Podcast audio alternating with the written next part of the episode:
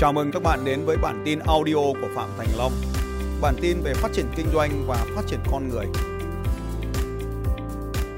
rất nhiều học viên đặt cho thầy những biệt danh hết sức là hiểu mến nào là một siêu nhân nào là một thầy phù thủy nào ô thật là thần thánh vâng khi nhận được những cái ờ, biệt danh chiều mến như vậy thì cảm xúc của thầy như thế nào thầy Vâng, lúc đầu thì cũng cảm thấy là hơi ngạc nhiên rồi sau đó cảm thấy phấn khích và tất cả cái biệt danh đó thì nó chỉ còn lại một cái tự cụm từ thôi là có ý nghĩa và được yêu thương. Xin chào các bạn đến với kênh youtube của Phạm Thành Long Và ngày hôm nay là ngày mùng 3 Tết. Chúng ta luôn nhớ đến một câu Mùng 1 Tết cha, mùng 2 Tết mẹ và mùng 3 Tết thầy. Ngày hôm nay chúng tôi sẽ dành nguyên chương trình này Để nói về người thầy mà các bạn đang yêu mến. Đó chính là luật sư diễn giả nhóm luyện kinh doanh Phạm Thành Long. Và chủ đề ngày hôm nay chính là đặc sản của Phạm Thành Long. À, chúng tôi cũng xin nhấn mạnh một điều như thế này đặc sản ở đây cũng không có nghĩa rằng là thầy sẽ nấu cái gì một món gì đấy cho chúng ta trong ngày Tết cả mà chính là tại sao thầy lại có những cái biệt danh tuyệt vời mà các học viên đã dành cho thầy. Xin cảm ơn luật sư Phạm Thành Long đã đến với chương trình của ngày mùng 3 Tết. Vâng, cảm ơn nhà báo Quốc Minh. Xin chào tất cả khán giả của kênh YouTube Phạm Thành Long. Vâng, ờ, thưa thầy Long, riêng chương trình ngày hôm nay thì xin phép được gọi ờ, thầy là thầy Long để trong suốt chương trình này. Vâng, thưa thầy Long thì à, rất nhiều học viên hàng nghìn hàng nghìn học viên của thầy đặt cho thầy những biệt danh hết sức là chủ mến, nào là một siêu nhân, nào là một thầy phù thủy, nào ô thật là thần thánh. Vâng, khi nhận được những cái à, biệt danh chiều mến như vậy thì cảm xúc của thầy như thế nào thầy? Vâng, lúc đầu thì cũng cảm thấy là hơi ngạc nhiên rồi sau đó cảm thấy phấn khích và tất cả cái biệt danh đó thì nó chỉ còn lại một cái tự cụm từ thôi là có ý nghĩa và được yêu thương. À, cho nên các bạn có thể gọi tôi bằng bất kỳ cái điều gì nhưng mà có lẽ rằng là mọi người đặt cho mình như vậy vì vì trong cái quá khứ phía trước đó đã làm được cho họ cái điều gì đó và sau đó thì nhận lại một tình cảm đó là sự yêu thương của tất cả mọi người. Vâng, và một điều mà nhiều học viên cũng ờ, chia sẻ với cá nhân tôi cũng như là họ cũng ờ, bàn luận với nhau tại sao thầy lại biết nhiều thứ thế nhỉ? Cá nhân tôi cũng hơi ngạc nhiên bởi vì cái gì anh cũng có thể trả lời một cách trau chuốt và có căn cứ, có lý luận khoa học đàng hoàng. Phải chăng đây là một cái sự trải nghiệm rất lớn của anh? Từ năm 1998 đến nay là tôi đã tham gia vào công tác tư vấn làm doanh nghiệp. 2001 công ty tư vấn của tôi đã ra đời, 2005 đã là top 5 cái thương hiệu lớn nhất trong ngành tư vấn và 2006 đã là sao vàng đất Việt. 2010 tôi được chọn là bầu chọn là luật sư của năm, top 10 luật sư của năm và một trong 10 hãng luật nổi tiếng nhất của Việt Nam. Cái lãng luật của tôi chỉ là một công việc thôi là tư vấn cho nhà doanh nghiệp. Thì bây giờ anh tính xem là từ năm 98 tới nay là 22 năm rồi. 21 năm, 22 năm làm tư vấn cho các nhà doanh nghiệp thì có phải là hàng ngàn các câu hỏi mà những người khác đã hỏi tôi rồi, thì có tôi đã đúc kết nó lại, thì cũng chỉ có từng ý câu hỏi thôi. Nếu mà chúng ta xem lại kênh youtube của phạm thành long này với hơn một ngàn video từ đây, thì tự chung lại nó cũng chỉ có mấy cái đề tài. Đề tài thứ nhất là làm thế nào để kinh doanh. Thì trong kinh doanh nó có mấy cái nhóm làm thế nào để marketing được nhiều khách hàng đến mình hơn, làm thế nào để bán được nhiều hàng hơn, làm thế nào để xây dựng được đội nhóm. Tự chung lại nó là cái cơ bản nó là như vậy. Tôi cũng làm tư vấn luật, thì có những vấn đề về hôn nhân gia đình. Họ tìm đến tôi để mà làm sao để ly hôn thì bằng cái cách là quay ngược trở lại là tại sao họ lại ly hôn? Rồi làm sao để gỡ cho họ được ly hôn thì nó dần dần nó thành một cái nhóm bài. Rồi mình cũng thấy rằng là tuổi của mình nó dần dần nó thay đổi đi. Thì mình cũng quan tâm đến sức khỏe. Rõ ràng là trong tuổi trẻ mình đã rất là khỏe rồi nhưng mà tuổi già càng ngày cái tuổi nó càng cao thì cái tuổi nó, nó cái sức khỏe nó giảm đi. Cho nên là mình luôn luôn động viên các bạn trẻ là về cái việc tập thể dục. Như vậy thì có ba cái lĩnh vực chính thôi. Kinh doanh hôn nhân gia đình và sức khỏe thì ba cái lĩnh vực đấy cũng là ba cái lĩnh vực mọi người quan tâm. Cho nên mọi người hay hỏi hay hỏi thì hay trả lời trả lời thì hỏi hỏi thì trả lời. Và hai mươi mấy năm qua thì dần dần cái kiến thức nó tích lũy lại, nó mang chia sẻ lại cho mọi người. Thế thì trong thời gian qua thì cũng có rất là nhiều cái ý kiến, có tất nhiên là cũng có cả những cái ý kiến trái chiều. Thì cái chuyện ý kiến trái chiều này nó cũng là đầu tết thì mình cũng nói thôi cho vui thôi. Nhưng mà thực ra nói rằng là họ không biết, họ không biết đến mình trước đây vì mình chỉ trước đây thì là tôi làm tư vấn thì tôi tiếp cận với một bộ phận rất nhỏ của xã hội tức là những cái người doanh nghiệp nhưng mà phải doanh nghiệp rất lớn thì mình mới tư vấn. À, thế thì sau này khi mà có internet và quyết định là trong vòng 2 năm trở lại đây thì tôi đẩy tất cả những nội dung này lên trên internet thì đối với rất là nhiều đa phần công chúng thì những cái kiến thức này nó rất là lạ lẫm. Cho nên là đối với đối với họ thì họ không tin họ nói là ông là ai ông có cái thành tựu gì ông kinh doanh cái gì ông có giàu chưa ông th- học viên của ông có thành công hay không? Thì tất cả những câu hỏi đấy thì nó lại nó đến một cái khía cạnh là hình như những cái thông điệp của tôi năm nay, trong trong cái năm, mấy năm ở đây, nó được tiếp cận với một bộ phận dân chúng mới. Cái cái nhóm người mà trước đến giờ trong cái kinh dịch kinh doanh của mình mình không tiếp cận, thì giờ lại một bộ phận mới lại tiếp cận. Thì đấy cũng là cái điều mà nó có thể là thông, kiến thức nó mới quá, nó gây sốc cho công chúng nhưng mà tôi tin rằng là 2 năm hay 3 năm mà mọi người cứ xem cái kênh YouTube này rồi áp dụng tất cả những kiến thức này vào cuộc sống và kinh doanh về gia đình thì tôi tin là có rất nhiều cuộc đời nữa sẽ thay đổi thì lúc đó không phải gọi là không phải gọi là phù thủy không gọi gọi là cái gì đâu có khi lại gọi là ông địa cũng chưa biết chừng dạ vâng lại có thêm những cái biệt danh chiều mến khác được đặt cho thầy đúng không ạ vâng. vâng và rất nhiều học viên của thầy trước khi đến với thầy thì uh, họ thường đặt ra một dấu chấm hỏi rất lớn về thầy vâng. có thể là họ như như thầy vừa giải thích là có thể họ chưa biết đến thầy trước đây vâng. chưa biết đến cái bề dày thành tích trong công tác của thầy đúng không ạ với với ngành nghề luật sư rồi là uh, những cái mà thầy đã trải nghiệm gặp gỡ rồi là chia sẻ với những cái đối tác mà thầy đã gặp. Cho đến một ngày họ đã biết đâu họ đã gặp được chính cái người mà đã được thầy giải quyết các vấn đề. Vâng. và và cái dấu chấm hỏi đấy nó nhỏ dần nhỏ dần và đến khi họ trở thành một cái gọi là uh, thầy trở thành một thần tượng của họ và họ đi theo. Nghe là thần tượng thì cũng không phù hợp lắm bởi vì mình không phải là người thuộc về cái giới showbiz để mà trở nên nổi tiếng. Nhưng mà thực sự là là với kênh youtube với kênh fanpage thế này thì cái cái cái việc mà chúng ta tiếp cận với nhiều người cùng một lúc ấy là nó rất là nó rất là nhanh.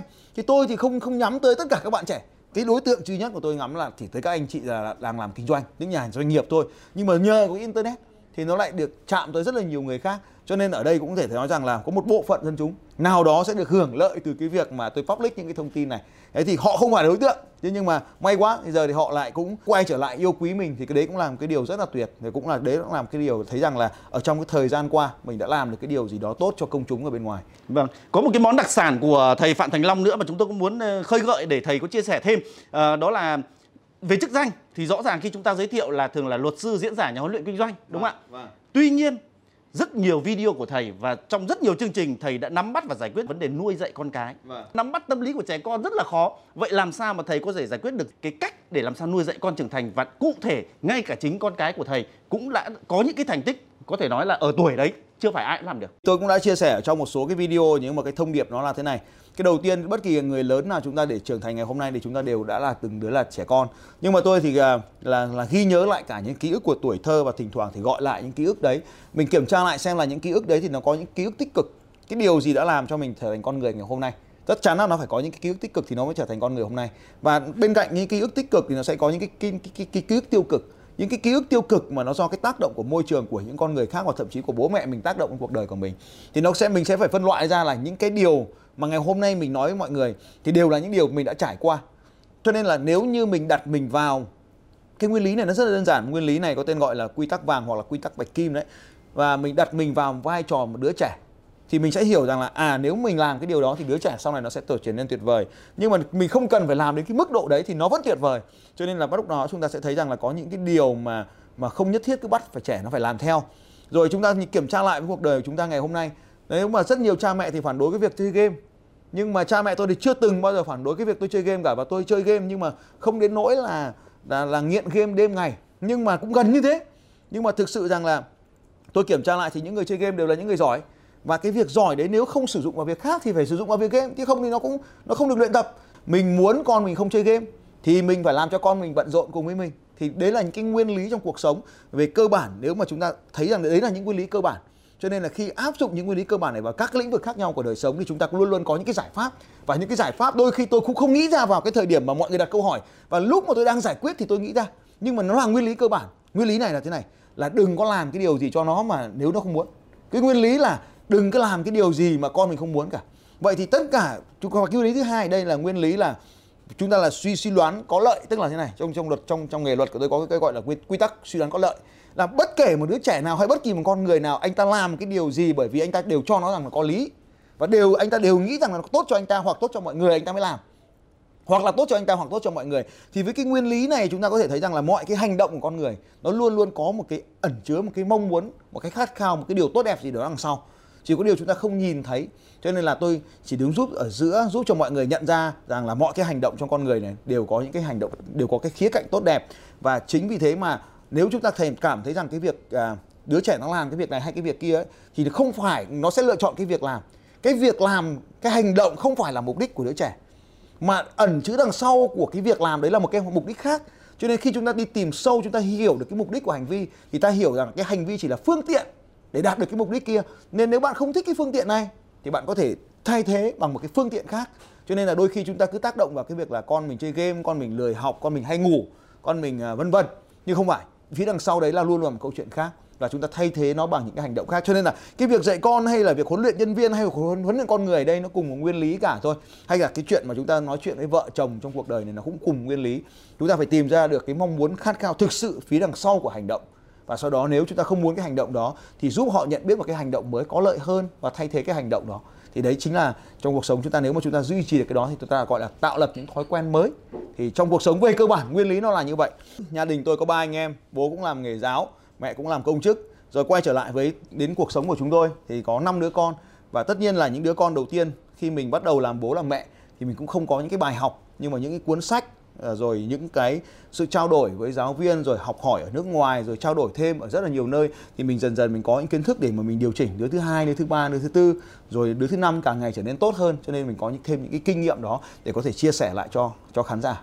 Trong cuộc sống của chúng ta rất nhiều ông bố bà mẹ đang áp đặt cái tư duy và suy nghĩ của mình vào hành động của con cái. Vâng. chính vì thế cho nên là dây gây ra một cái không khí rất là căng thẳng trong gia đình. Tôi có một ờ, người- người bạn thì con của cái chị này đó là nó mê game kinh khủng luôn. Mê game đến mức độ nó trở thành game thủ. Gia đình cấm đoán đủ thứ các kiểu nhưng nó vẫn chơi game, tìm mọi cách nó chơi game. Và một ngày nó được chính cái kênh game đó, cái chương trình game đó mời đi làm hình ảnh đại diện cho game và làm trọng tài cho cái game thủ đó. Cho đến bây giờ cha mẹ phải thừa nhận à con mình đã bắt đầu thành công trên lĩnh vực này.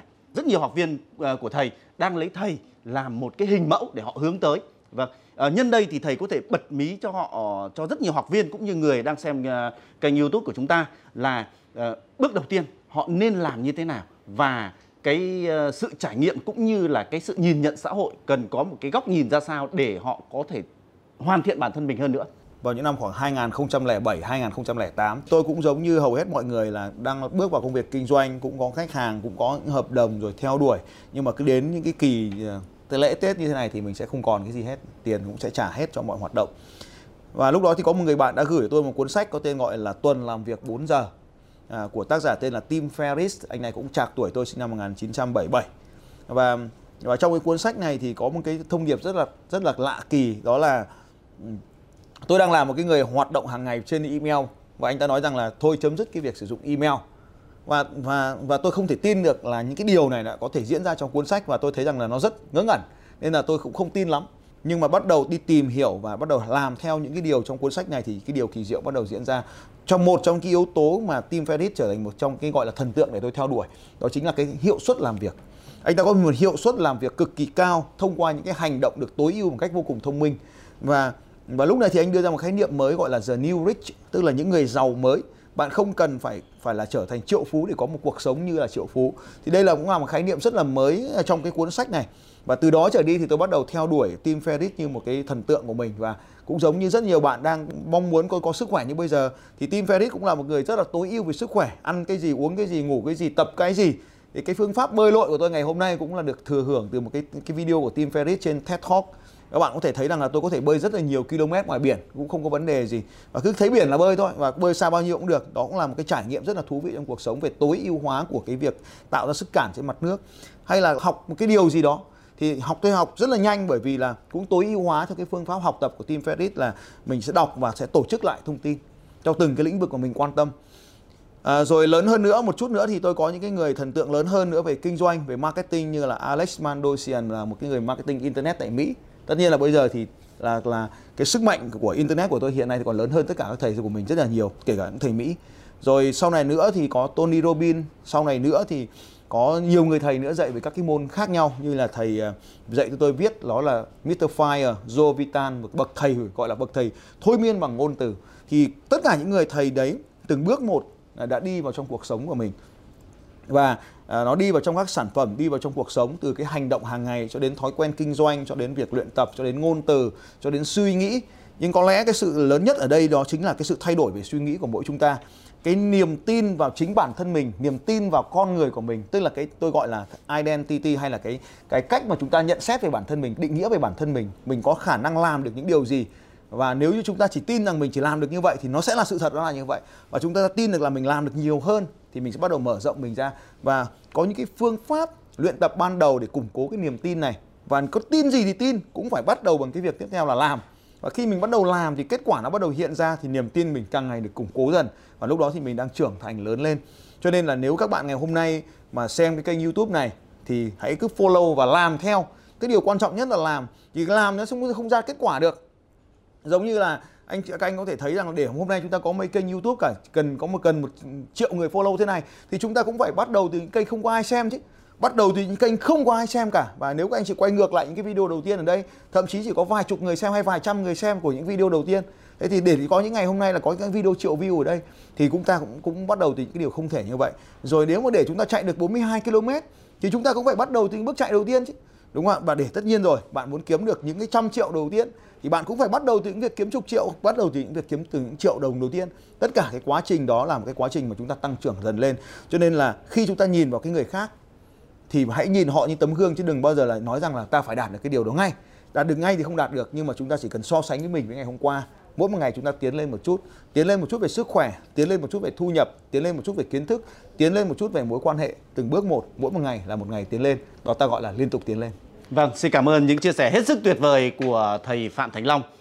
Và ngày hôm nay, mùng 3 Tết, chúng ta sẽ thưởng thức một vài món đặc sản như thế thôi của thầy Phạm Thành Long. Bởi vì người thầy này có rất nhiều món đặc sản được coi là bí quyết, được coi là tuyệt chiêu để dành cho các học viên của mình. Một điều mà quý vị và các bạn hãy nên nhớ rằng hãy luôn follow, hãy luôn làm theo những gì mà thầy Phạm Thành Long đã giảng dạy cho các bạn mà thầy đã hướng dẫn cho các bạn và một điều nữa là đừng mất kết nối với thầy Phạm Thành Long dù ở bất kể một kênh nào từ Facebook cho đến YouTube bởi vì các bạn sẽ nhận được những giá trị tuyệt vời, những món đặc sản tuyệt vời của thầy Phạm Thành Long. Xin cảm ơn thầy. Ngày hôm nay mùng 3 Tết đã đến với chương trình. Còn bây giờ các bạn hãy comment những món đặc sản mà các bạn đang có để chúng ta cùng nghe hướng dẫn của thầy Phạm Thành Long. Xin chào và hẹn gặp lại. Vâng, để có thể tiếp tục theo dõi kênh YouTube của Phạm Thành Long À, hôm nay là ngày mùng 3 Tết và tôi cũng mong nhận được những lời nhận xét, những đánh giá, những lời chúc của các bạn nhân dịp năm mới. Hãy ờ, comment những lời chúc, những lời nhận xét của bạn ở bên dưới video và Phạm Thầy Long vô cùng à, trân trọng tất cả những comment đó. Xin chào và hẹn gặp lại các bạn. Xin chào các bạn và hẹn gặp lại các bạn vào bản tin audio tiếp theo của Phạm Thành Long vào 6 giờ sáng mai.